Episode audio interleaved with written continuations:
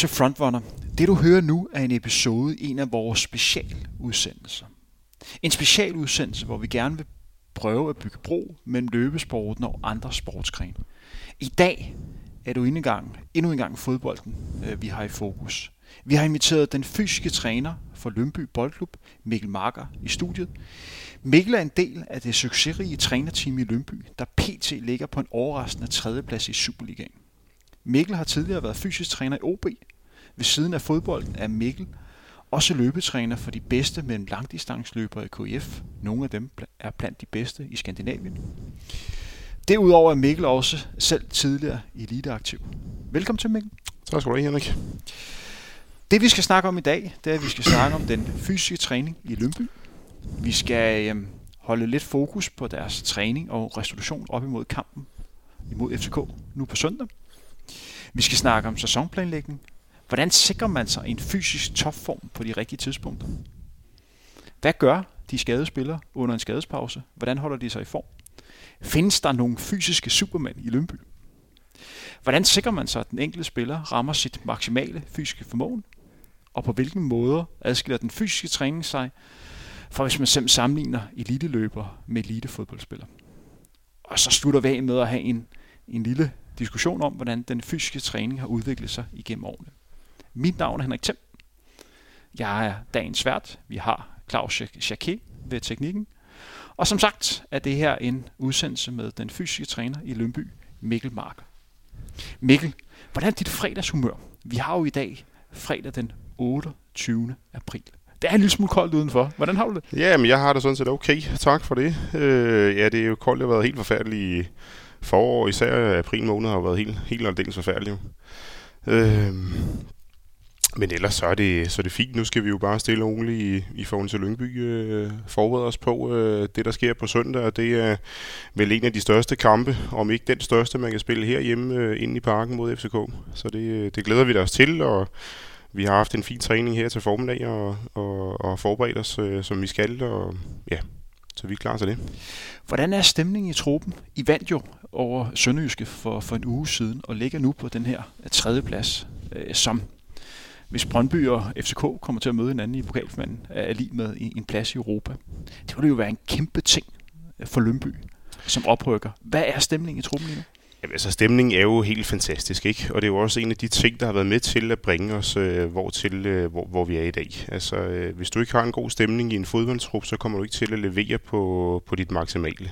Øh, og, og når resultaterne kommer, så, så, så kommer stemningen selvfølgelig også. Der er selvfølgelig sammenhæng mellem de to, men altså, det har jo siden jeg startede i Lyngby for til sommer to år siden øh, været en lang øh, succeshistorie. Først med at vinde øh, første divisionen, hvor det, det var det stort pres, man skulle håndtere, og vi, vi skulle vinde, og det hele var sat op til det.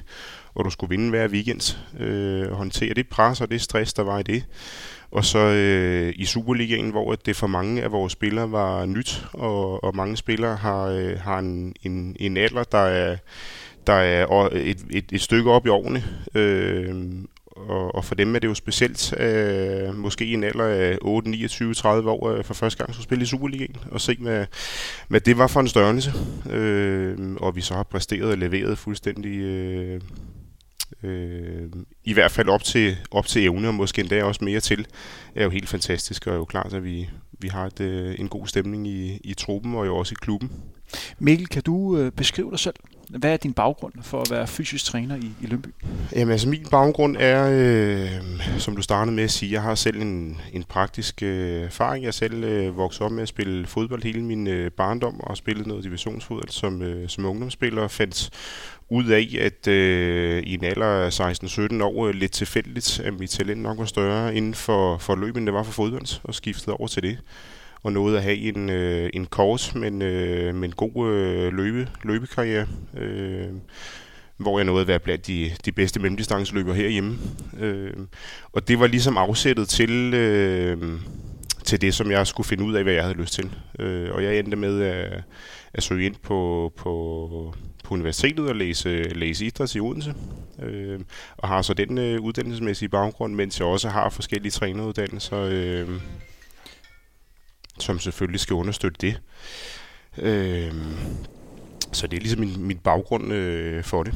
Øh, og så har jeg været igennem øh, forskellige ting på min vej. Jeg var så så øh, heldig, at øh, jeg blev øh, alvorligt skadet med mit, øh, mit knæ og måtte øh, stoppe min egen øh, karriere. Og, og, og det var måske i virkeligheden noget af det bedste, der kunne ske for mig, fordi øh, så åbnede der andre døre, og jeg var heldig og dygtig at komme ind i øh, OB, hvor jeg startede på deres øh, kvindeafdeling og ungdomshold og arbejdede mig lidt op gennem systemet og overtog i en meget ung alder Superliga-holdet, der startede, da jeg var 23 år. Og samme år, der startede jeg også med at være cheftræner i atletik inde i KF, som du nævnte, for, for mange af de... Øh, ja, på, på daværende tidspunkt var det jo mine øh, tidligere træningskammerater og, og, og konkurrenter. Øh, og senere så er det selvfølgelig blevet at, at være, være træner for dem og, og bringe dem frem. Øh, og jeg nåede så at være fem år i, i OB på Superligaen, inden jeg skulle have lidt ny øh, luft og nye udfordringer. Og var så heldig, at øh, Lykkeby's øh, daværende direktør han øh, ringede øh, med et fantastisk arbejdsmæssigt tilbud og en økonomisk øh, dårlig tilbud. Men øh, jeg tog øh, arbejdsglæden og den øh, udfordring, der var i at få Lyngby op i Superligaen, og det øh, er jeg enormt øh, glad for den dag i dag, og det var det, jeg vendte. Kan du beskrive dine arbejdsopgaver i Lyngby? Hvor meget er du inde over? Ja, min arbejdsopgave er sådan set at træne holdet i al sin enkelhed. Øh, og det ligger der jo en masse forskellige dele i. Øh, og min arbejdsopgave nu og her er måske det, man mere traditionelt vil kalde som en, en, øh, en, en uh, træner, hvor at, Øh, afhængig af hvilken cheftræner du har, så må du indtage forskellige roller. David og jeg, øh, David Nielsen, som er cheftræner i Lyngby, og jeg har øh, på mange områder øh, de samme tanker om, hvad skal der til for at præstere øh, den samme tanke med, øh, at øh, opdrage spillerne til at tage de rigtige valg, til at træne på den rigtige måde, til at passe på sin krop på den rigtige måde, øh, hvad det i det hele taget vil sige at leve som en professionel spiller. Og det gør også, at når vi nu er så ens på bølgelængde med mange af de elementer, så bliver inddraget mere, end jeg måske ville have gjort, hvis vi havde været mere uenige. Og det gør så også, at min rolle er blevet meget til, at jeg laver egentlig øh, den overordnede træningsplan, vi skal vide, hvor vi skal hen, og vi skal have øh, en oversigt over, hvad, hvor ligger vores kampe, og hvilke spillere vi vil gerne have til at præstere hvornår, og have en cyklus til at gå op med det. Øh, til så at simpelthen udforme den daglige, øh, eller den, først og fremmest den ugelige træningsplan, med at sige, næste uge, det ser sådan og sådan ud. Øh, den uge, vi er igennem nu her, jamen, vi spiller mod øh, FC København øh, i parken på søndag. Fint nok. Øh, sidst vi spillede, det var i fredags mod øh, Sønderjyske. Så skal vi finde ud af, hvad vi egentlig gerne vil i løbet af den her uge, og hvad det er for nogle elementer, vi skal igennem. Øh, den måde, vi kører det på, det er at sige, at vi vil aldrig nogensinde træne mere end fire på hinanden følgende dage op til en kamp. Så det betyder også, at når vi øh, spiller fredag, søndag, så bliver der, bliver der nødt til at lægge mere end en enkelt fridag ind. Den fridag, som vi altid tager det på vores anden dag, øh, det er der forskellige holdninger til, og det er ikke fordi, at det er endegyldigt rigtigt. Det kan være lige så rigtigt at træne på sin anden dag. Det, man bare skal være tro mod, det er, når man vælger at sige, at vores anden dag, det er fridag, så skal man være tro mod det og gøre det altid, fordi at kroppen vender sig til det, du udsætter den for. Så hvis du pludselig begynder at sige, at nu har vi lige lyst til at træne vores anden dag, fordi og det var egentlig meget sjovt, så begynder du at lave en ny belastning på din krop, som kroppen ikke er vant til, og så reagerer den. Øh, så det, det er ligesom det første sige, bum, så skal vi have fri der. Så det næste, ligger og sige, hvordan vil vi så have vores træning op til, vil vi gerne træne de her de dage. Øh, jeg laver en, ligesom en overskrift på, hvad er det, dagen skal indeholde. Så vi starter med at sige, med første dag efter en fridag, vil vi gerne have, at det skal være en aktiveringsdag. Det skal være en aktiveringsdag for hovedet, det skal være en aktiveringsdag for kroppen. Øh, belastningsgraden skal være relativt lav. Øh, vi begynder også at sige, hvad er, det, hvad er det for nogle elementer, vi gerne vil have ind i vores træning. Det skal måske være større områder, mange spillere involveret, få aktioner, øh, de elementer der. Så begynder vi at kigge på de næste dage og sige, om næste dag du kunne være at sige, afhængig af hvordan en ugen ser ud, så har vi, så har vi ligesom nogle overskrifter, der siger, den ene, det kan være en udholdenhedsdag, hvor det er store spil, hvor vi kigger meget på på lungerne, øh, på din puls, på dine meter, du løber. Øh, og den anden dag kan være en hurtighedsdag, hvor vi kigger meget mere på, hvad er det for en intensitet, du bringer, hvad er det for en fart, du bringer, hvor mange meter løber du i de forskellige hastighedszoner, hvor mange maksaktioner har du. Øh, så det er ligesom de tre overskrifter, vi kører på vores øh, træninger, og så får vi ligesom alle tingene til at gå op i en øh, højere enhed. Hvor mange træner, skråster eksperter, er tilknyttet over en fodboldklub af, af Lønby størrelse? Her tænker jeg primært på førstehold. Ja, men Lyngby, altså vi er jo så, det er en af de ting, der også øh, har tiltalt mig i Lyngby. Altså, vi er, øh, Lyngby er en lille klub, og det er et lille setup, øh, og det betyder også, at de træner, der er der, de er involveret i en, i en høj grad. Øh, så i Lyngby nu og her, der har vi en, øh, selvfølgelig har du en safe-træner, du har en assistenttræner, så har du mig som fysisk træner, øh, og så har vi så har vi i det sidste års tid haft øh, en øh, analytiker, som primært skavner på vores, øh, på vores modstandere og, og på den måde, vi selv øh, ønsker at spille. Og kommer med sine inputs til, til det taktiske setup og integrerer det i vores træningsøvelser. Og så har du selvfølgelig en sundhedsstab, øh, bestående af en, en, øh, en safe fys, og så er der, så er der typisk en, en, en ekstra fys til at understøtte det, og så en massør. Og så har du en læge tilknyttet klubben. Hvor mange gange træner Lønby om ugen? Jamen, det afhænger af kampprogrammet. Altid kampprogrammet, der får lov at øh, bestemme det. Og Lyngby, som er en lille klub, det skaber også udfordringer med sig, fordi øh, det er, i hvert fald i starten var det sådan, at vi var det hold, eller en af de hold, der blev valgt senest af TV. Og TV, de får lov at bestemme. Så det betød også, at vi havde mange øh, skæve uger forstået på den måde, at vi kunne ikke som øh, FCK, som måske, hvor det, det er en attraktiv kamp, de vil måske gerne vise som søndagen, der mange seere. Så de spillede ofte søndag-søndag. Sådan var vores uger ikke. Vi øh, spillede de øh, dage, hvor det måske var mindre attraktivt. Så det kunne være en fredag aften, eller en mandag aften, eller hvad det kan være. Så det varierer meget. Det kan være alt fra fire dage til ni dage. Træner I de antal gange, som du mener er passende, eller vil du gerne have dig på træne mere? Øh, jamen det, er, det er jo altid et øh, smagsspørgsmål. Ikke? Øh, vi træner i det omfang, hvor at... Øh, hvor jeg synes, det er passende i forhold til det, at vi skal klargøre vores spillere til at kunne øh, spille en fuld kamp med den intensitet, vi gerne vil. Øh, og hvor er vores, øh, eller hvor er min øh, David, han øh, er tryg og rolig omkring det, og ved, at øh, hans spillere de er klar til at præstere. Og det er det, det i sidste ende handler om. Hvor meget sparer du med øh, David Nielsen og de andre træner? Du har lidt svar på det.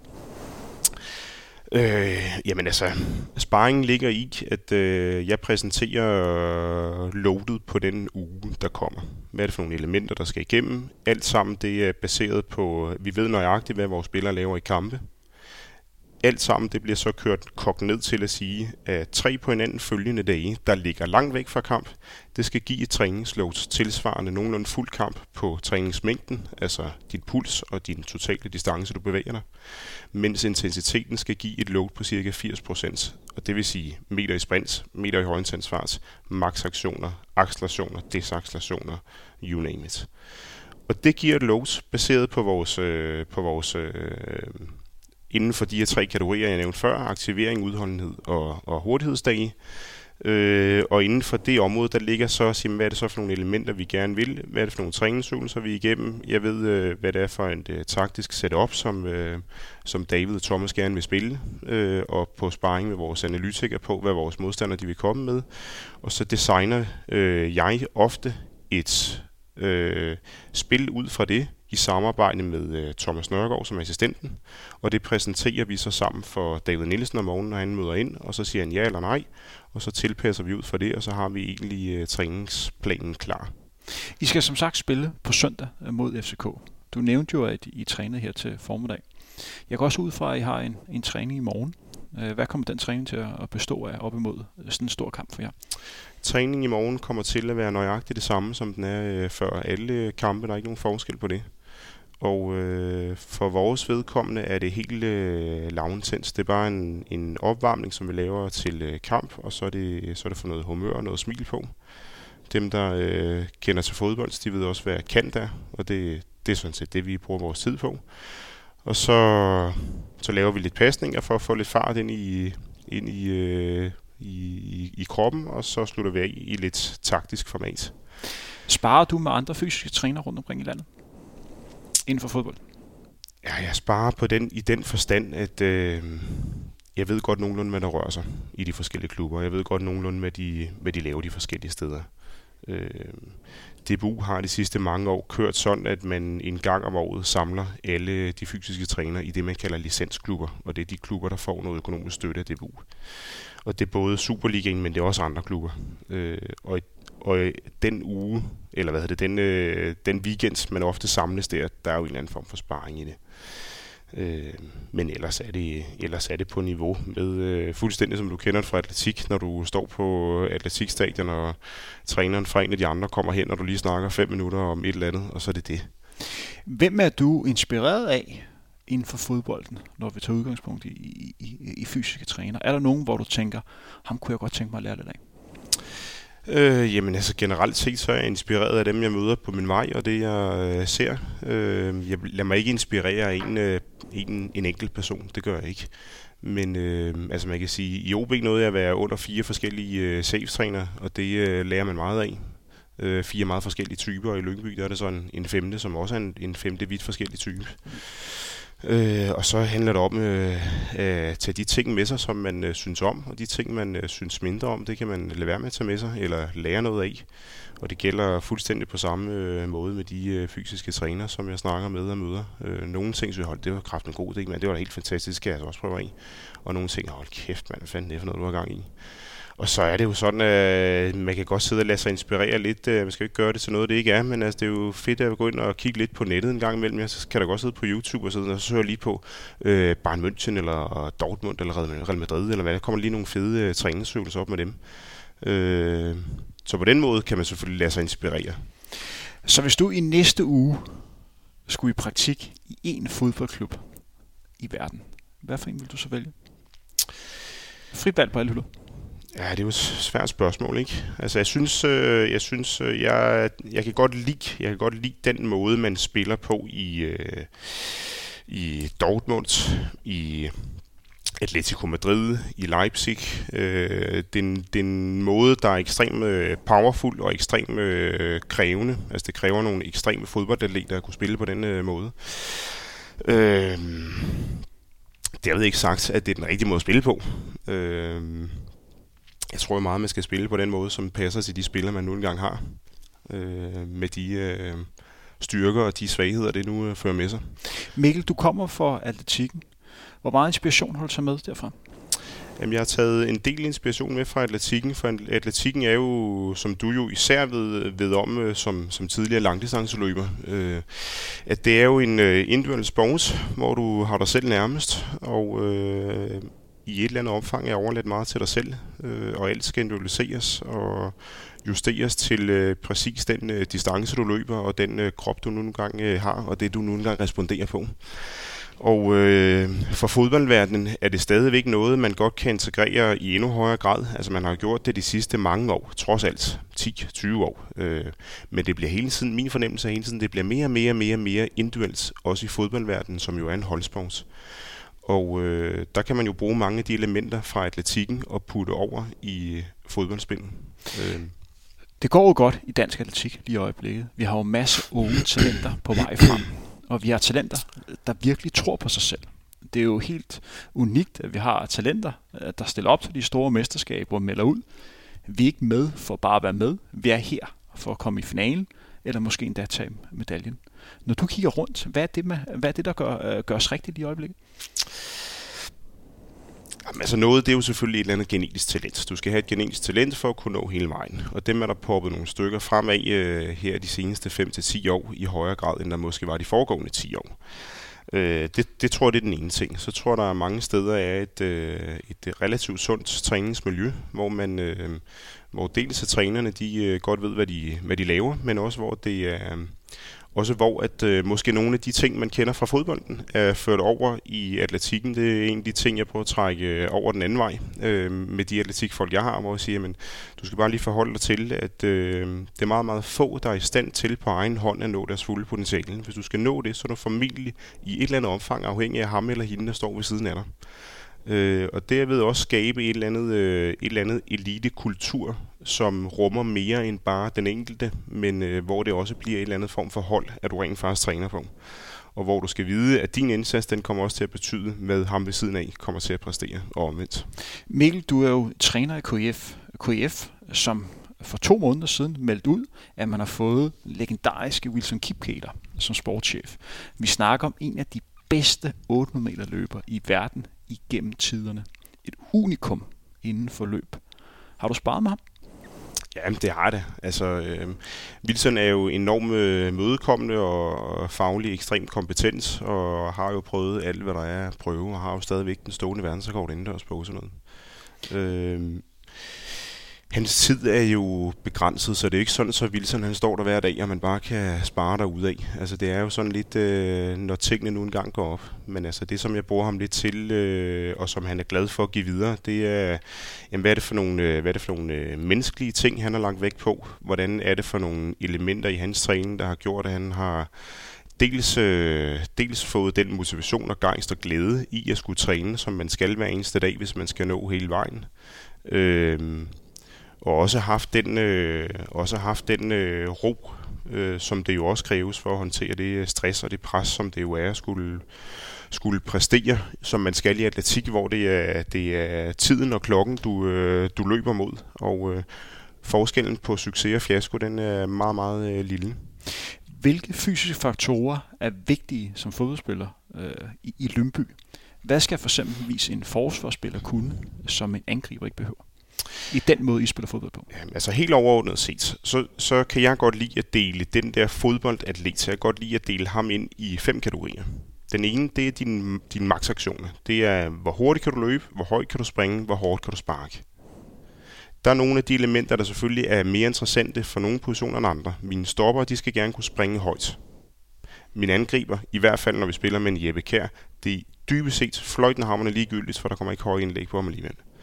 Øh, det der med øh, hurtigheden, selvfølgelig er det interessant for alle, men der er måske forskellige typer af hurtighed. Hvis man kigger på topfarten, så er den typisk interessant for vores baks og vores kanter, fordi de kommer til at have nogle lange løb. Den er mindre interessant for vores stopper, fordi de kommer ikke til at have de lange løb. Hvorimod acceleration eller fodskiftet eller vending omkring sig selv, den er interessant for stopperen, og måske i virkeligheden mindre interessant for kanten. Øh, så det, det, det er det ene element. Det næste element, det er evnen til at kunne ligge så tæt på sit max, også sidst i kampen. Øh, det er selvfølgelig interessant for alle, men igen er det måske mere interessant for den, der har mange aktioner, mange max-aktioner. Hvis jeg ligger inde i maskinrummet, øh, som vores, øh, en Jesper Christiansen eller Martin Ørnskov, I skal dække et stort område, men de der max-aktioner, dem har I i virkeligheden ikke så mange af.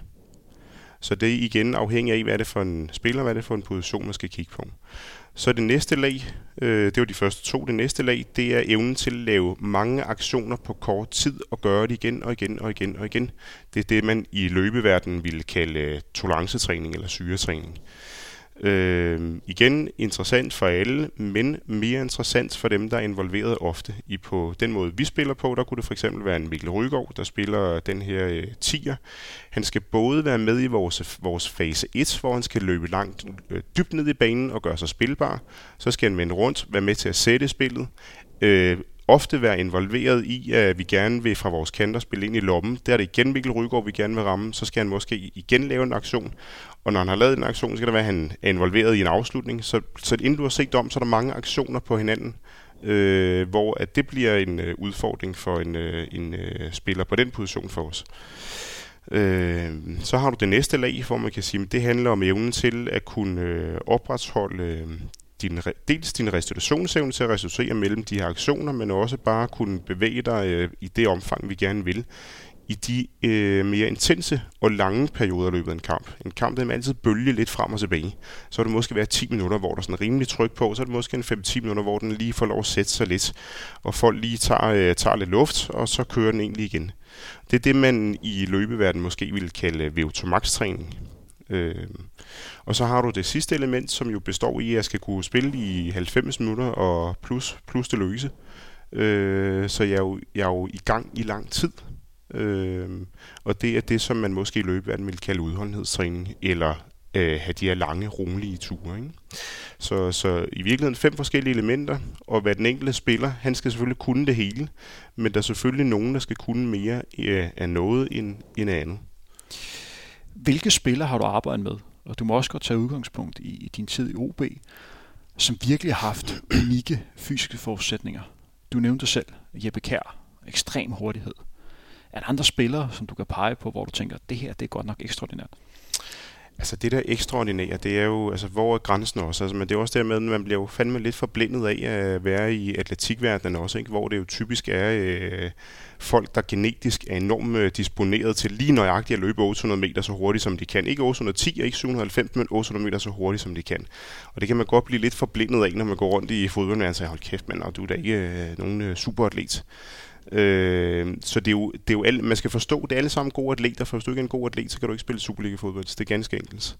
Øh, hvem der så er ekstraordinær, det er jo hvilke ting, man kigger efter. Altså jeg kan huske, da jeg startede i OB, der fik jeg at vide, du skal bare lige vide, at øh, afrikanerne, det var altså på daværende tidspunkt øh, Erik Jemba Jemba, øh, Peter Utakar, øh, Kali Traoré, øh, Bernard Mendy og hvad de ellers hed. Nogle ordentlige jern. Kæmpe store mænd. For jeg ved, du skal bare lige vide, de laver ikke styrketræning.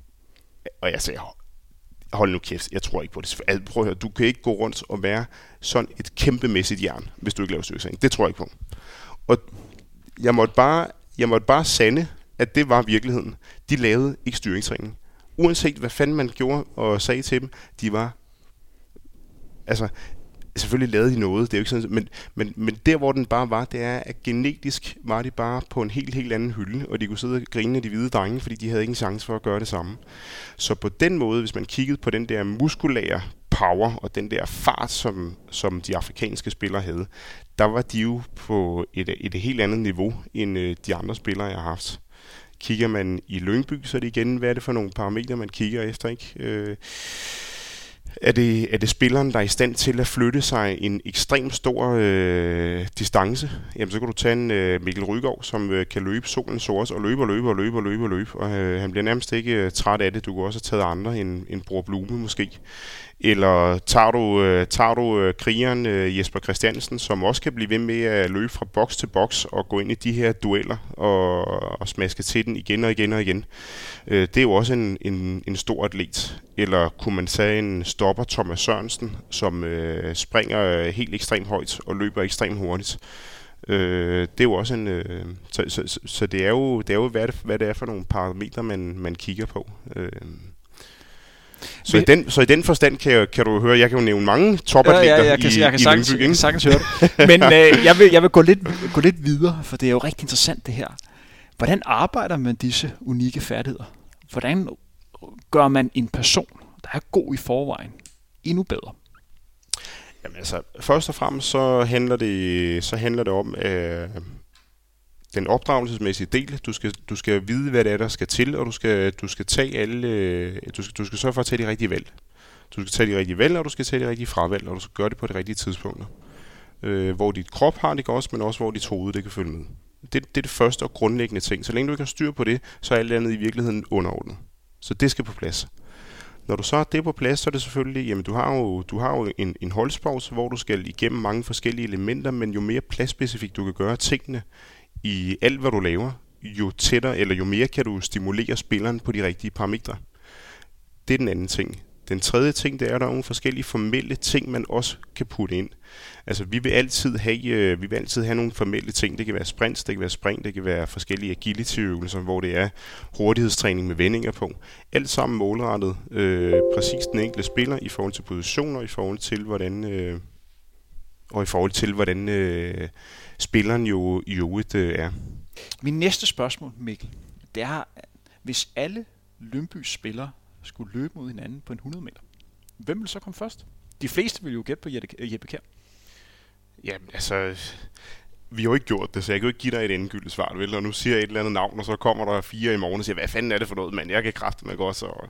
Men altså, det, det, der jo er specielt ved at løbe en 100 meter sprint, det gør du jo aldrig nogensinde i fodbold. Det er i hvert fald ekstremt sjældent, så du skulle, øh, skulle gøre det over så lang distance. Og når du gør det, så ud over eksplosiviteten, som Jeppe Kær jo er i besiddelse af, og derfor er det jo et fornuftigt bud, så kommer der jo ting ind, som du som løber kender alt til, det er jo løbeteknikken. Øh, og derfor vil Jeppe ikke vinde. Hvor meget arbejder med løbeteknik? Jeg svarer lige på dit spørgsmål først, fordi så får de lov at håne hinanden lidt. Yes. Så vinderen på 100 meter vil i mit bud være Thomas Sørensen, som er vores mester og løbeteknikken, altså det er jo nogle ting, vi, øh, man kan sige, løbeteknik i atletikforstand, der handler alt jo om at få bevægelsesretningen til at gå lige frem og være så løbeøkonomisk som overhovedet muligt. Der vil man gerne ligge med en øh, høj hofte og, og alle de ting, højt tyngdepunkt. Og mange af elementerne, det er i virkeligheden direkte overførbart til fodbold, bortset fra at tyngdepunkter vil man gerne have lavt i de fleste scener, fordi så er du lidt bedre til at kunne skifte retning og vending omkring dig selv, og du er lidt stærkere på din krop, når du kommer i dine dueller. Så, så der, der er to meget store forskelle.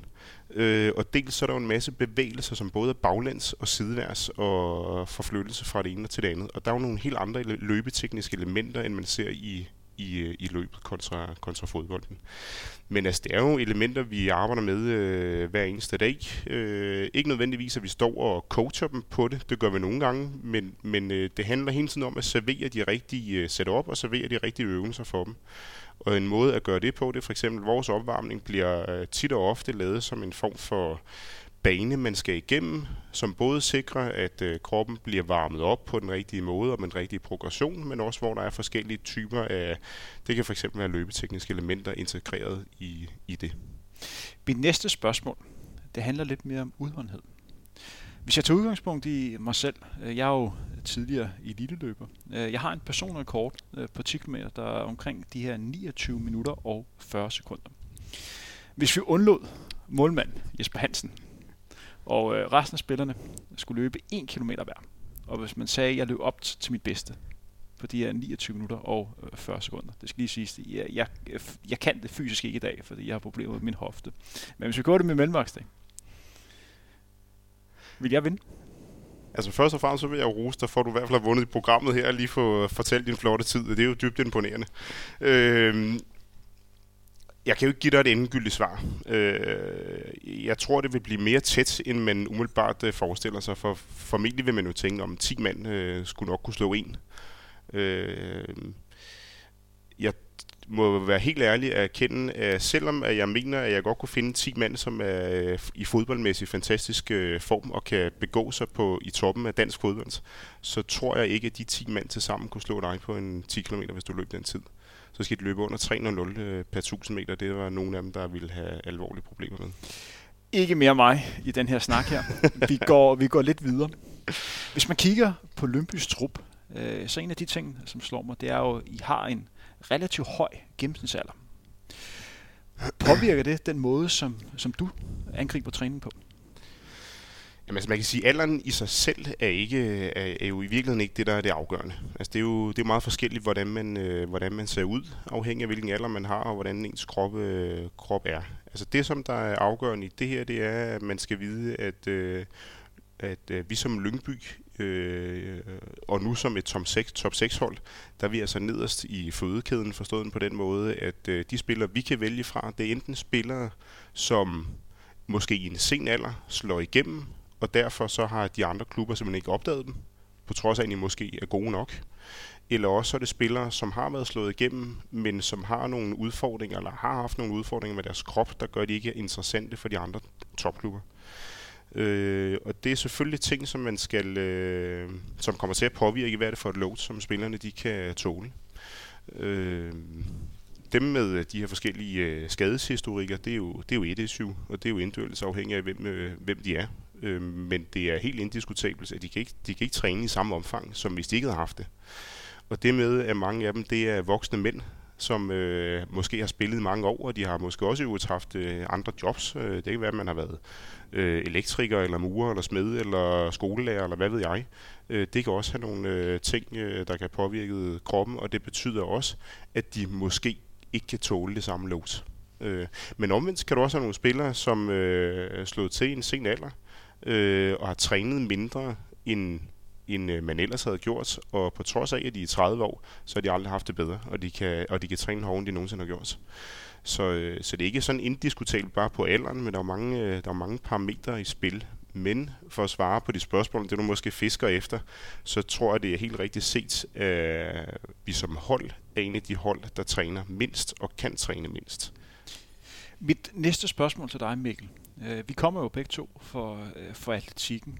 Øh, som atletikudøver er man vant til at lave et årsplan, hvor man sådan bygger året op i forskellige faser.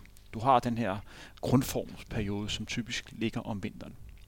Hvis vi nu kigger på en Superliga-sæson, så er det jo sådan, at øh, I har den her vinterpause. Hvis du lige beskriver, hvordan jeres træning øh, er, for I starter op øh, for, for træning igen øh, i starten af januar, øh, frem til der, hvor sæsonen begynder at gå i gang igen. Kan du beskrive det forløb?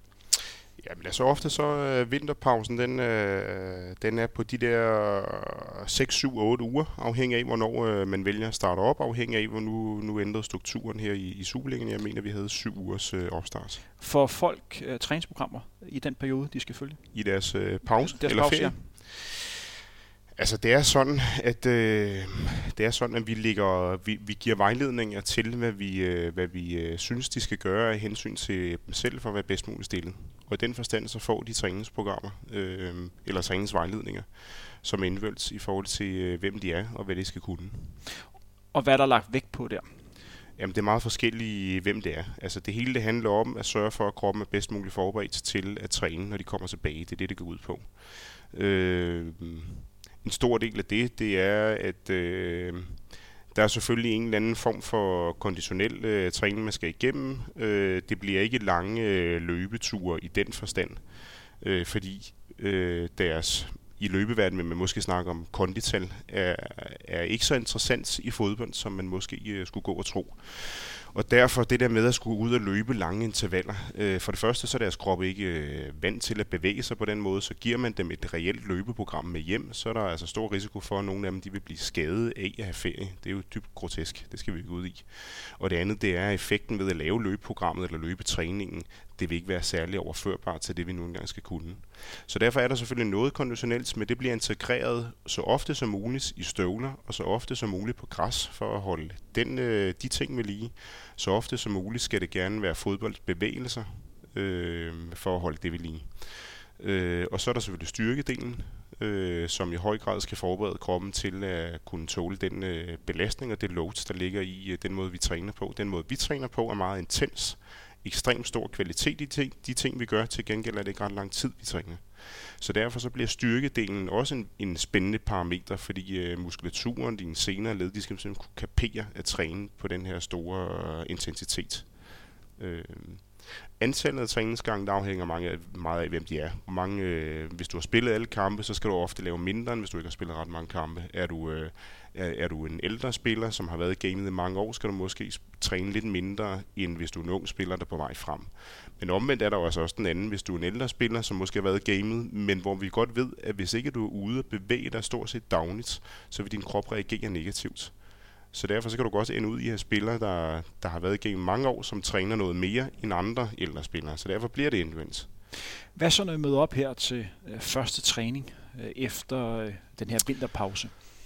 Jamen det vi, det vi først gør, det er, at der er nogle forskellige, der er nogle forskellige fysiske tests, som vi gerne vil have vores spillere igennem. Øh, igen relateret til, øh, hvad du nu skal kunne som fodboldatlet. Det øh, kan være forskellige typer af hurtighedstest. Det kan være spring for at måle din øh, power. Det kan være en intervalrestitutionstest niveau 2, som stort set alle øh, klubber herhjemme benytter sig af, og som er en konditionel øh, test, men med vendinger på. Øh, I øvrigt kan det være meget sjovt, fordi øh, hvis du tog en topløber og puttede ind i den, så ville du kunne se, at fodboldspilleren måske kunne vinde mod ham. Men tog du fodboldspilleren og satte øh, gang 10, som du spurgte om før, på din 10.000, så ville du se, hov, wup, der kunne fodboldspilleren sgu ikke være med løberen. Så det er jo meget med bevægelsesmønstret, som øh, skal tilpasses også, og det er også de ting, vi kigger efter, når vi vælger vores test selvfølgelig. Så er der jo helt øh, basale ting som øh, din vægt og din fedtprocent og hvad det skal være. Afhængig af hvilken position du har og hvordan du ellers er, er sat sammen, så er der nogle ting, vi gerne vil have, du skal opfylde. Har du oplevet som fysisk træner, og du har jo efterhånden et, et par år på banen, er der nogle spillere, der efter sådan en julepause øh, kommer tilbage og har lidt for mange kilo på sidebenet? Øh, der er gudskelov, øh, der er gudskelov flere og flere, som, som i hvert fald den tid, jeg har været i Lyngby, som, som ved, hvad det vil sige at leve professionelt og tage sig af sin krop. Og de, øh, vi må bare kende, at for eksempel, da vi kommer tilbage fra vores øh, juleferie nu her, der har vi en fedtprocent, der som hold er gået 0,2 procent op. Fordelt på 24 mænd. Og der var ikke en eneste, der var gået mere end 1 procent op. Og det er ligesom min grænse at sige, hvis du må ikke gå mere end 1 procent op, hvis du gør det, så har du taget dig for dårligt i din krop. Mikkel, jeg har to spørgsmål. Øh, I var en af, jeg tror faktisk, I var den eneste klub, øh, som valgte at starte med at tage på træningslejr. Er det ikke korrekt, Ja. I, I valgte? Ja, ja. Mens der var mange andre, eller langt de fleste andre klubber, først tog på træningslejr lige op til sæsonstart. Var du med over den beslutning at tage afsted øh, lige efter I startede? Ja, det var altså der, er der er jo rigtig mange ting øh, for og imod, og det, det er vigtigt for mig at sige, der er jo ikke noget, der er mere rigtigt end andet, sådan set. Øh, man skal bare øh, forlige sig med, hvad det er, man øh, kigger efter. Det, som vi kiggede efter, det var for os var det vigtigt, at, øh, at når vi kom hjem fra træningslejren, så skulle vi ikke omstille os til tunge baner, øh, koldt vejr og alle de der ting. For, lige, for hver eneste gang, der er et temperaturskift, hver eneste gang, der er skift i underlag, så sker der nogle ting med din krop, og nogen reagerer enormt dårligt på det. Og vi har en oplevelse af, at vi har nogle spillere, der er sårbare over for skift. Så derfor var det ekstremt vigtigt for os ikke at komme hjem en uge op til, at vi skulle spille vores første turneringskamp. Både på grund af de her skift, men også fordi, så skal du til at tilvende dig til øh, koldere vejr, det kan være, at du hiver noget sygdom med hjem, og så videre, så videre, så videre. Så det var faktisk, det var faktisk en af hovedargumenterne for at sige, at vi vil gerne afsted med det samme. Sørge for at få styr på vores øh, spillers øh, krop og hoveder, og vi har masser af tid til at få snakket med dem alle sammen, se hvor vi er henne, og når vi så kommer hjem, så ved vi præcis hvor vi er, og præcis hvad vi skal. Hvad for nogle ting rent fysisk vægtede du i den her periode, fra I mødte ind til første træning? I havde også en træningslejr undervejs op til første kamp ude mod Nordsjælland. Jamen det blev øh, først og fremmest så var første prioritet, at øh, vi skulle undgå øh, skader. Altså vi, øh, vi og jeg tror, tror meget på, at øh, træningskontinuitet det er det afgørende. Øh, jeg vil hellere træne 10% mindre, end at træne 1% for meget, og du så risikerer at blive skadet. Så det var ekstremt afgørende for os at holde vores spillere skadesfri. Øh, og det næste, det er selvfølgelig at klargøre vores spillere til det, øh, til det fysiske stress, som det er at skulle spille øh, for vores vedkommende første kamp inde i øh, Nordsjælland på kunstgræs med unge spillere, der flytter sig ekstremt meget og ekstremt hurtigt. Øh, og vejen dertil, den er jo ekstremt kompleks. Mikkel, hvordan holder man formen ved lige i løbet af sådan en lang sæson, som det er øh, at spille Superliga? Hvordan sikrer man sig, at man hele tiden er på sit maks? Jamen, altså man kan sige, grundlæggende set, så arbejder jeg hele tiden i øh, en 14-dages cyklus. Det er det, der, det, det, det, det, det øh, som det hele tiden vender tilbage til, og det gør det egentlig for alle spillere. Øh, og i den 14-dages cyklus, der er det vigtigt, at de fem komponenter, som vi snakkede om tidligere med, sin, hvad er det egentlig fodboldsform består af, de fem, de skal øh, plejes øh, i løbet af de 14 dage i en sådan grad, så vi sikrer, at vi som minimum opretholder niveauet. Øh, og det betyder så, at vi kan jonglere rundt i, hvornår de forskellige elementer, de skal puttes ind. Øh, dernæst så er der selvfølgelig en enorm stor overvejelse i, øh, hvis du spiller fulde kampe uge efter uge, så er din cyklus helt og aldeles anderledes end spillere, der kun spiller øh, et, et mindre omfang, eller måske slet ikke spiller. Så, så kunststykket ligger jo i at stimulere alle i tilstrækkelig grad og sørge for, at hvis der pludselig er en, der står med en karantæne, eller en, der bliver syg, eller en, der skal have et barn, eller hvad fanden ved jeg, at så kan du bare tage den næste i rækken og putte ham ind, og så ved vi, at han øh, er i tilstrækkelig fodboldform til at kunne gå ind og lave en fuld, fuldskørende erstatning på det. Du ved godt, at i løb, der er nedtrapning ekstremt vigtigt. Hvordan sikrer du, som fysisk træner i Lønby, at man rammer dagen? Jamen altså noget af det, det er jo selvfølgelig, som vi har snakket om lidt tidligere, at øh, vi måler, alle spillere bliver målt på alle deres træninger, øh, hvor vi registrerer alt, hvad de laver, og det øh, registrerer vi ned i en form for træningsdagbog, og jeg ved hele tiden, hvilke load vi har udsat dem for.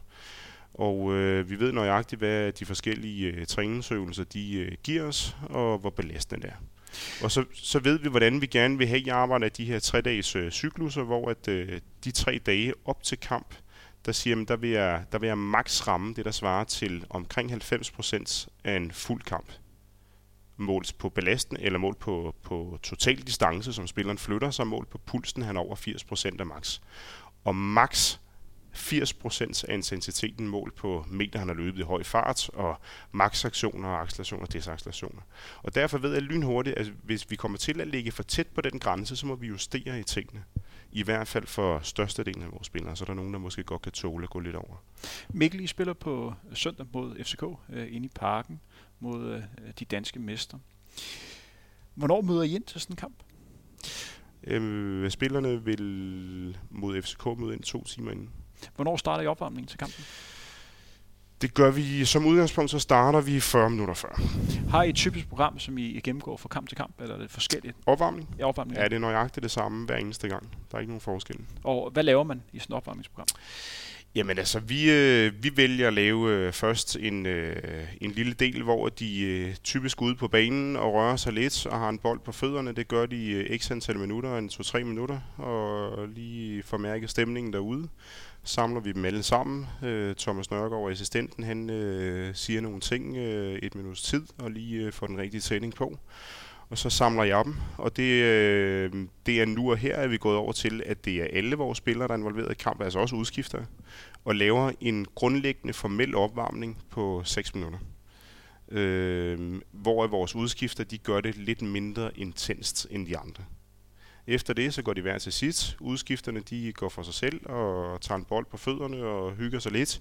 De andre, de, øh, dem skal vi banke op, både fysisk og mentalt. Først så starter vi med, øh, hvor de kommer til at skulle op og løbe lidt, få en bold på fødderne, få nogle pasninger på, og så stille og roligt så intensiverer det og laver et øh, uh, possession-spil, som i al sin enkelhed går ud på at holde, holde bolden i sit hold. Uh, og det laver vi typisk tre runder i. Hvor meget styrer du af den her opvarmning, og hvor meget styrer David for eksempel? David er ikke involveret i opvarmningen. Øh, Thomas og jeg, assistenttræneren og jeg, har øh, opvarmningen, og den deler vi rimelig lige og hjælper hinanden med de opgaver, der nu engang er. Jeg starter opvarmningen, så har, så har han hoved, øh, hovedopgaven på, på det, vi laver med bolds, men det, det, hjælper vi, det hjælpes vi ad, og så... Øh, så har de lige et par minutter for sig selv, inden jeg ender med at samle dem inde på midten og sige de sidste små ting og lave de sidste små accelerationer, inden vi går ned, og så tager David over der. Jeg synes, det her det er en rigtig, rigtig spændende snak. Når du kigger på de andre hold, laver man den samme opvarmning, eller er det forskelligt for hold til hold? Jamen, altså, i overskrifter, så er det jo nøjagtigt de samme ting, man går igennem. Og så er der forskellige måder at servere det på. Og om den ene servering er bedre end den anden, det, øh, det ved jeg sgu ikke. Var det det samme, du lavede i OB? I OB? Ja. min rolle i OB var lidt anderledes, fordi der var jeg ansat til både at varetage øh, Superligaen og 19 og 17. Og for at øh, jeg også skulle øh, nå at lave andet i, i døgnets 24 timer, så var jeg ikke på den måde involveret på vores kampdag. Det var en af de ting, vi valgte at sortere fra. Så det var lidt anderledes. Hvad med efter kampen? Du ved, i løbeverdenen er det meget normalt, at man sådan ud og, og jogger lidt af og sørger for at få adrenalinen og få syren ud af kroppen. Gør I også det? Øh, det gør vi ikke. Øh, David er ikke øh, tilhænger af det, har valgt at sortere det fra. Jeg har en holdning, der hedder, at øh, hvis man skal gøre det, så skal man i hvert fald gøre det ordentligt. Og at gøre det ordentligt, det betyder, at man skal op og jogge en vis distance og med, med en vis hastighed. Og det kommer vi ikke til at gøre alligevel. Det er utopi at tro, og dem, der, som jeg ser det, i Superligaen, der benytter sig af det, øh, vil jeg nu også tillade mig at have min tvivl ved, hvorvidt det overhovedet har nogen effekt. Øh, løberen, der har lavet sin konkurrence, vil jo typisk ud og jogge af øh, 10 minutter kvarter i et eller andet fornuftigt tempo og det gør jo, at alle de affaldsstoffer, de kan komme ud af kroppen. At gå ud og jogge to omgange, øh, hvor vi lige skulle kunne gå ved siden af, det tvivler på har en effekt. Men det, igen er det et smagsspørgsmål, og det er en af de ting, som vi har valgt at sortere fra. Nu tager vi lidt udgangspunkt i den her restitutionssnak. Øh, lad os sige, I har en kamp tre dage efter. Hvordan arbejder I med restitution? Har I fokus for eksempel på energidrik, øh, kolde øh, bade, massage, på den måde at få affaldsstofferne ud af kroppen og blive klar Altså først og fremmest så øh, er det jo meget, meget, meget sjældent, at vi har så stramt kampprogram. Men det sker jo en gang imellem. Men uanset hvor stramt kampprogrammet er, så er restitutionen selvfølgelig interessant. Øh, vi har ikke de samme øh, ressourcer til rådighed som andre danske topklubber, som FC København eksempelvis øh, har. Og det betyder også, at der er rigtig mange ting, som, ah, det kunne også være, nu siger du øh, isbad, og det kunne være fedt med isbad. Vi har bare ikke ressourcer til isbad. Øh, så vi har i stedet for øh, gode gamle plastiktønder, som du bruger til at samle dit regnvand hjemme i haven, og der kylder vi isterninger op, og så er det værsgo at hoppe ned i, i istønden. Øh, der, kan du så, der kan du så stå en enkelt mand ad gangen. Så det, det er jo selvfølgelig en helt anden, øh, det er jo selvfølgelig noget helt andet. Men altså, det, det, det de får, det er, at øh, vi har nogle forskellige produkter til rådighed, øh, som gør, at du resulterer hurtigere. De står til rådighed dernede. De fleste benytter sig af dem. Øh, nogle benytter sig ikke så meget af det. Øh, det er så, hvad det er. Øh, noget det er i forhold til at sige, men små elementer som kompressionsbukser, det har alle, det har alle mænd til rådighed, og stort set alle mænd benytter sig af det. Øh, sådan nogle ting med at time maden øh, på de rigtige tidspunkter, og sørge for, at indholdet af den mad, vi giver dem, det passer til det, vi lige har lavet. Det er en af de ting, vi har valgt at sætte højt. Så det betyder også, at selvfølgelig i forbindelse med kamp, men også i forbindelse med alle vores træninger. Afhængig af, hvad det er for en træning, vi har lavet, så, så, så tilpasser vi den frokost, som de får efterfølgende til det, så de restituerer bedst muligt. Øh, og så er der selvfølgelig, som du siger, med øh, de forskellige behandlingsformer. Altså, der er jo øh, fysioterapi og massage, som, øh, som jo kan, kan bruges til restitution. Øh, akupunktur øh, benytter vi os lidt af, og det, det er ligesom det, vi har. Det sker desværre en gang imellem inden for sportsverdenen, at man bliver, man bliver skadet.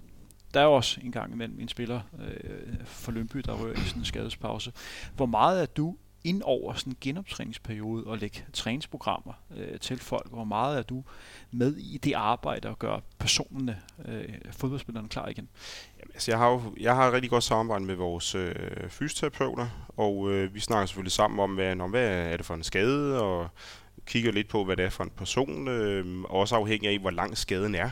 Hvis det er en kortvarig skade, er det ikke sikkert, at vi øh, sætter himmel og hav i, i bevægelse for det. Øh, men, men som udgangspunkt, så er det hele tiden en sparring. Fysen stiller sin øh, diagnose på, øh, hvad det han kan, og hvad det han ikke kan, hvad skal være opmærksom på, og ud fra det, så laver jeg et træningsprogram til ham. Øh, og selvfølgelig, jo tættere han kommer på at være integreret på banen, jo mere er jeg involveret i det. Min næste spørgsmål går lidt på, når der er de her landskamppauser. Fordi at I har jo også spillere, som er på diverse ungdomslandshold, og det er også noget, som du oplevede i OB, at der, der spillere, der skal være væk de her ja, 10 dages øh, tid, som en lang, landsholdspause tager. Med dig som fysisk træner, må det være lidt specielt at afgive nogle spillere, som du ved, der skal, måske skal ind og træne på en helt anden måde, og lidt frygter, at de kommer hjem fuldstændig smadret, eller måske endda skadet. Hvor, hvordan takler I det i klubben? Men altså, dels, dels så snakker vi selvfølgelig med spillerne, når de skal afsted. Okay, det er sådan og sådan. Øh, øh, oplægget nede ser sådan og sådan ud. Øh, de individuelle ting, du skal, du skal lave, det skal du måske gøre på de, de dage, og du skal være opmærksom på det og det. Øh, det, det er ligesom det, vi tager med spilleren. Så er jeg i den fantastiske situation, at øh, den ene af ungdomstrænerne, øh, landstrænerne, det er Henrik Clausen, som jeg har haft i var, var min cheftræner i OB for, ja, det er så syv år siden. Øh, så derfor så, det, så, så kan man altid øh, tage en kontakt til, til Henrik og lige øh, snakke tingene igennem. Og dem, der lige er årgangen ældre, hvor vi også har nogle spillere med, der er det så øh, Uffe Petersen, som er, som er assistenttræner nu på det øh, U21-landshold, og han var daværende talentchef i OB, og jeg har et rigtig godt forhold til ham. Så for det ikke skal være løgn, så her sidst, at de faktisk var afsted, der ringede Uffe til mig og lige skulle snakke øh, deres træningsophold her i Dubai på 13 dage igennem og sige, hvordan med det, og hvad med det, og, og så snakker vi faktisk igennem, hvad der kunne være smart at lave de forskellige dage, og derfor så er jeg jo også helt tryg, når vi så sender vores spillere ned, for jeg ved, hvad der skal ske. Nu spørger jeg lidt ind til din tid i OB, og sammenligner lidt med det, som du oplever i, Lønby. Hvor meget adskiller os den fysiske træning, som du udførte i OB, øh, med den, som du gør nu i Lønby? Hvor meget har du udviklet dig øh, som, øh, hvad kan man sige, som træner, og hvor meget er bestemt af den cheftræner, som du arbejder med? Altså, der er ikke nogen tvivl om, at cheftræneren sætter jo en ramme, og den, øh, skal, du jo, den skal du jo tilpasse dig og opfylde. Øh, og det betyder også, at måden at arbejde på har været ekstremt forskellig fra alle de fem cheftrænere, som jeg har haft fornøjelsen af at arbejde under. Øh, og jeg synes, det er, det er sgu spændende at skulle øh, tilpasse så Der er ikke nogen tvivl om, at der, hvor jeg har den største rolle og har den største betydning og mest involveret øh, i min tid i fodbold, det er det, hvor jeg er nu i Lyngby under David. Og det har noget at gøre med, vi øh, tænker meget ens og meget ens i forhold til, hvad vi mener er vigtigt, og hvordan det er at opdrage vores, øh, vores spillere til at tage de rigtige valg og træne med en rigtig intensitet. Og noget det handler også om, at David han er meget tryg ved bare at overlade tingene og kunne oftere stå øh, og se tingene i et lidt større perspektiv, og så derved have overskud til at gå ind og, og, og lige lave de der små finjusteringer, der skal til, i stedet for, at han skal involveres i helt basale, grundlæggende træningsøvelser, øh, som vi jo, ja, som er mere simple at udføre, kan man sige. Ikke? Før vi gik på med denne udsendelse, så havde vi to en snak, øh, Mikkel, angående øh, løbetræning generelt. Det er jo sådan inden for, for løbetræning, at man har de her to skoler. Man har det der fokus på mængde, der hvor det simpelthen gælder om at få rigtig meget tid i løbeskoen, og så har du dem, som er mere fokus på, hvor hurtigt man løber, øh, kvaliteten. Vi sammenlignede lidt med, med fodboldklubber, hvor vi havde øh, Brøndby i den ene evne, der bruger rigtig meget tid på, og på at træne og, og vægter virkelig den her hardcore konditionstræning. Og så havde vi sådan lidt mere sådan FCK så som modpolet, øh, der havde meget fokus på, på kvalitet. Vi blev rimelig hurtigt enige om, at, at Lønby langt mere lå over omkring FCK end mod Brøndby. Øh, hvis du kigger mod de andre klubber, øh, ud fra, øh, hvad kan man sige, som du ser det, ligger langt de fleste over mod FCK, eller er der også nogen, der, der nærmer sig Brøndby? Altså, som du også selv siger, jeg tror, det er to lidt, lidt yderpoler. Der er ikke nogen tvivl om, at hele min tanke om, hvordan man træner, det gør sig gældende både i fodbold og i atletik. Det er, at jeg vil rigtig gerne vægte kvaliteten i de ting, vi laver, frem for kvantiteten. I fodbold bliver det så endnu mere udbredt, fordi jeg mener, i det øjeblik, du ikke længere kan øh, spille med den øh, kvalitet og intensitet, som vi ønsker, du skal gøre i kampen, så er vi i gang med at træne dig til at være dårligere, end du ellers vil være. Så derfor så bliver det en det bliver måske i hvert fald i sammenligning med andre danske klubber en, en, et, et yderpunkt, den måde, som vi gør tingene på, og jeg tror, vi læner os meget op i det, som du så selv siger med FCK. Bare for at give et eksempel. Vi træner aldrig nogensinde mere end 75 minutter. Og hvad er årsagen til det? Årsagen til, det er, det er at sige, at alt, hvad vi laver på træningsbanen, det vil vi have skal foregå i så høj fart, næsten som muligt.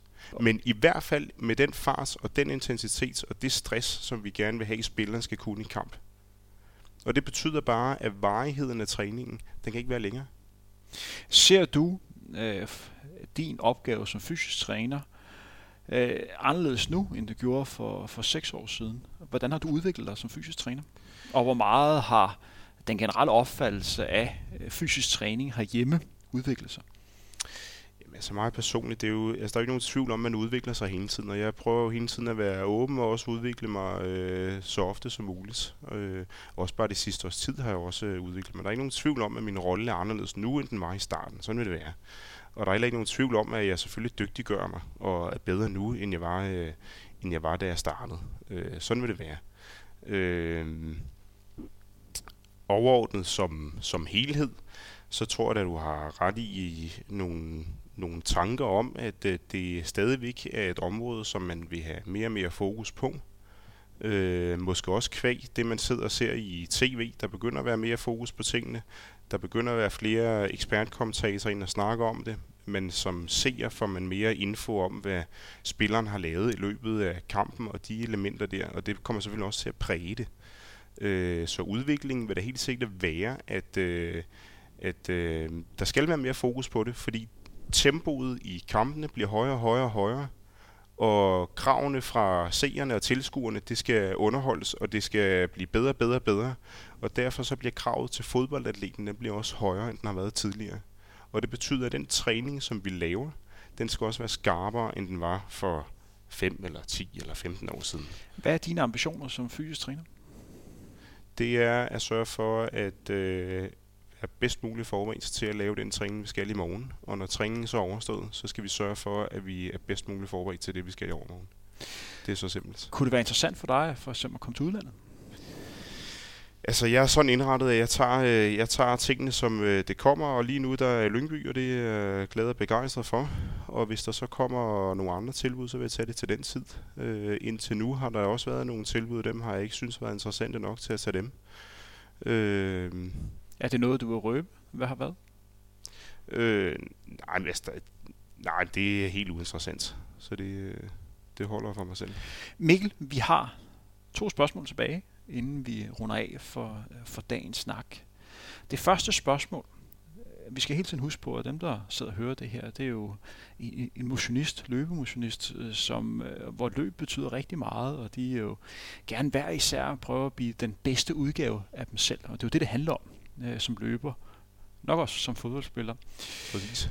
Hvordan kan en motionist lære at den måde, som du angriber løbetræning øh, på, både øh, som fysisk træner i Lønby og som løbetræner i KF? Ja, det er jo et kæmpe spørgsmål, ikke? Altså først og fremmest, så tror jeg, at man igen skal komme tilbage til det, der øh, giver en øh, glæde og begejstring og motivation, og det er vigtigt, det er det, der er drivkraften. Øh, så får du mere af det, når du kan mærke, at du bliver dygtigere. Og for at blive dygtigere, så tror jeg, det er vigtigt at forstå, at alle de små ting rundt om, det er lidt afgørende. Hvad spiser du? Hvornår spiser du? Øh, helt øh, basic ting. Hvad, hvad, hvad gør du for din øh, krop? Det er det første, første step. Det næste step i forhold til øh, motionstræning, det kan være, at min appel ville måske være at sige, jeg synes jo, man, jeg synes jo, jeg, jeg hælder jo meget til kvaliteten frem for kvantiteten, og jeg synes, jeg sætter en større ære. Jeg ville som motionist sætte en større ære i at sige, jeg kan fandme løbe en god øh, 5.000 meter. Jeg kan løbe en god 5, og jeg kan løbe under, hvad ved jeg, frem for at sige, om jeg har gennemført maraton. Mikkel, dagens sidste spørgsmål. Det er faktisk et spørgsmål, som vi plejer at starte dagens udsendelse med. For det er jo sådan, at selvom vi har skiftet lokation, normalt plejer vi at optage på, på Nørrebro, nu er vi rykket ud til Nordvest. Vi samarbejder jo med Mediano, så nu sidder vi Nordvest, men vi sidder jo sådan set stadigvæk i Pirlusul. Og nu får du det klassiske spørgsmål. Hvem synes du er løbesportens svar på Pirlo? Og nu stiller du det eneste spørgsmål, som jeg jo rent faktisk øh, har forberedt. Fordi jeg har, ikke, jeg har desværre ikke haft fornøjelsen af at høre så mange af dine øh, programmer, og det skal jeg hjem og gøre. Men jeg fik at vide, at det her det var spørgsmålet, så det har jeg naturligvis øh, tænkt over. Og øh, jo mere jeg tænkte, så fandt jeg der frem til at sige, at altså, hvis, jeg nu holder det, hvis jeg nu holder det inden for dansk atletik, det vil jeg gerne have, så, øh, så er der kun, øh, der er kun et rigtigt svar. Og det er selvfølgelig dig, Henrik. Og det er det, det er, der, er, der er øh, tre grunde til det. Det ene det er, at I har begge to gjort de ting, der skulle til for at blive så god, som man kunne. Enormt vigtigt og afgørende element. Det andet det er, at I har haft en enorm lang karriere på højt niveau, der strækker sig over flere årtier. Det er der sagt med ikke mange, der kan bryste sig i. Og det sidste det er, at der var ikke ret meget temposkift i jeres krop i slutningen af karrieren. og, øh, og med det, så, så vil Henrik Thiem, der føler sig en lille smule fornærmet, Nej, godt, fornærmet. men samtidig stolt ja, for at blive sammenlignet du skal primært være, Pirlo. Du skal primært være stolt. Jeg er stolt, så jeg vælger at være stolt. Men som sagt, det her var en udsendelse, hvor vi snakkede med fysisk træner i Lønby og atletiktræner i KF, Mikkel Marker. Tak fordi du har lyst til at komme forbi. Tak fordi jeg måtte. Mit navn er Henrik Thiem, og bag teknikken i dag har vi haft Claus Jacquet. Som sagt, det du har hørt nu, det er Frontrunner. Hvis du kan lide det her program og har lyst til at høre flere løbepodcast, så gå ind og find os på, på iTunes, søg på Frontrunner, eller gå ind på SoundCloud og ligeledes søg på Frontrunner. Vi høres ved. Ha' en rigtig god træning derude.